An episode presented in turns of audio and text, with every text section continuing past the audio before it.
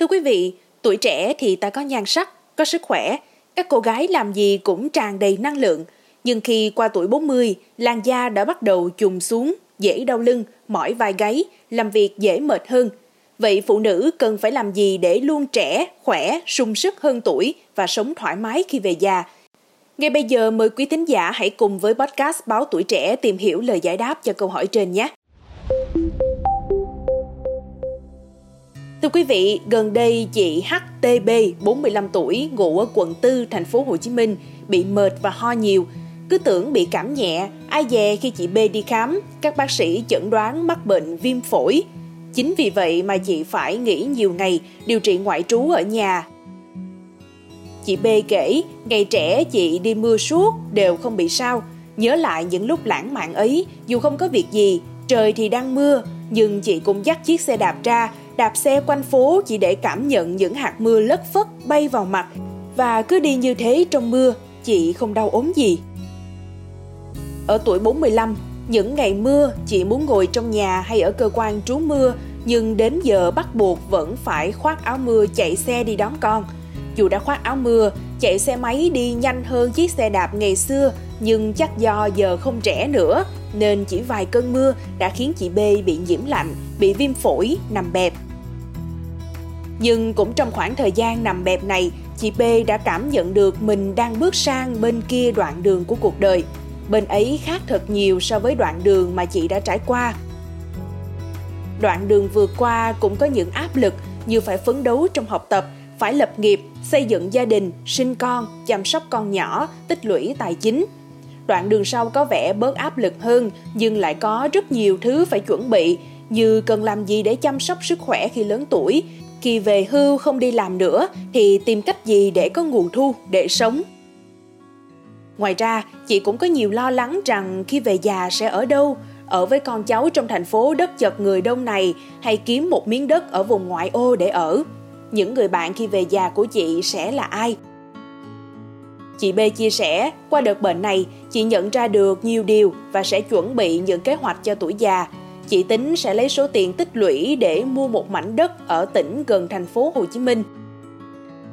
Có thể khi về già chị sẽ xây nhà, vợ chồng chị ở đó nuôi gà, trồng rau sạch, còn các con ở thành phố chị sẽ đi lại.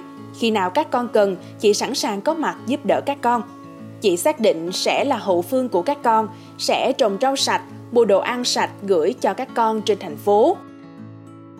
Còn chị HTL, 57 tuổi, ngụ ở quận Bình Thạnh, thành phố Hồ Chí Minh chia sẻ, ngày trẻ chị mải mê làm việc kiếm sống, đến lúc gần về hưu, chị mới giật mình bắt đầu lập kế hoạch chuẩn bị cho tuổi già.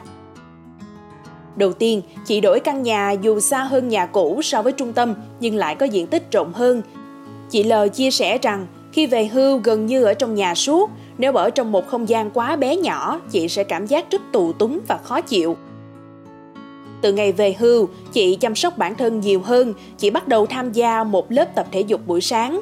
Chị về đi chợ, nấu ăn sáng, tự tay dọn dẹp, sắp xếp, trang trí nhà cửa, trồng từng cây hoa và ngắm cây lớn lên từng ngày, chờ đến ngày cây có nụ đơm bông.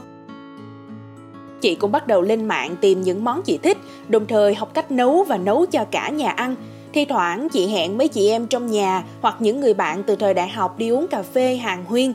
Thời gian còn lại chị ngồi viết vào một quyển sổ những điều mà chị muốn dặn hai con sau khi chị qua đời. Chị NHB, 55 tuổi, ngụ quận Nhất, thành phố Hồ Chí Minh thì cho rằng đối với phụ nữ, chuẩn bị về sức khỏe và tài chính là những điều quan trọng nhất trong tuổi già. Chị lý giải rằng trong người có khỏe mới có thể vui được, còn trong túi có tiền thì làm việc gì cũng dễ. Muốn có tài chính và sức khỏe tốt thì phải có kế hoạch ngay từ trẻ, sau đó chăm chỉ làm việc và tập luyện. Chị đã lên kế hoạch cho những ngày về hưu như sẽ đi học vẽ, học khiêu vũ. Chị sẽ cùng ông xã hoặc một vài người bạn thân đi du lịch trong nước cũng như đến những đất nước khác. Có hai người con trai nhưng chị cũng xác định rằng sau này sẽ không ở chung với con. Chị B quan niệm bạn bè của tuổi già là rất quan trọng. Chị B cho rằng các con rồi cũng sẽ bận rộn như chị ngày trẻ, buổi sáng sẽ vội vàng đi làm và tối mịt mới về đến nhà. Có thương yêu cha mẹ đến mấy cũng chỉ sắp xếp gặp cha mẹ vào những ngày cuối tuần. Chỉ có những người bạn cùng thời với chị mới có thể cùng chị ôn chuyện ngày xưa, dễ dàng hiểu được những điều chị muốn chia sẻ mà thôi. Và không phải đợi đến khi về già, ngay từ những ngày trẻ chị đã có rất nhiều bạn, và dù đi đến đâu, trong hoàn cảnh nào thì chị cũng rất dễ dàng để làm quen và có thêm những người bạn mới, đón nhận thêm những niềm vui mới trong cuộc sống này. Mong là số podcast ngày hôm nay đã mang đến ít nhiều những góc nhìn mới về việc phụ nữ cần chuẩn bị những gì khi về hưu. Đừng quên theo dõi để tiếp tục đồng hành với podcast Báo Tuổi Trẻ trong những số phát sóng lần sau. Xin chào tạm biệt và hẹn gặp lại!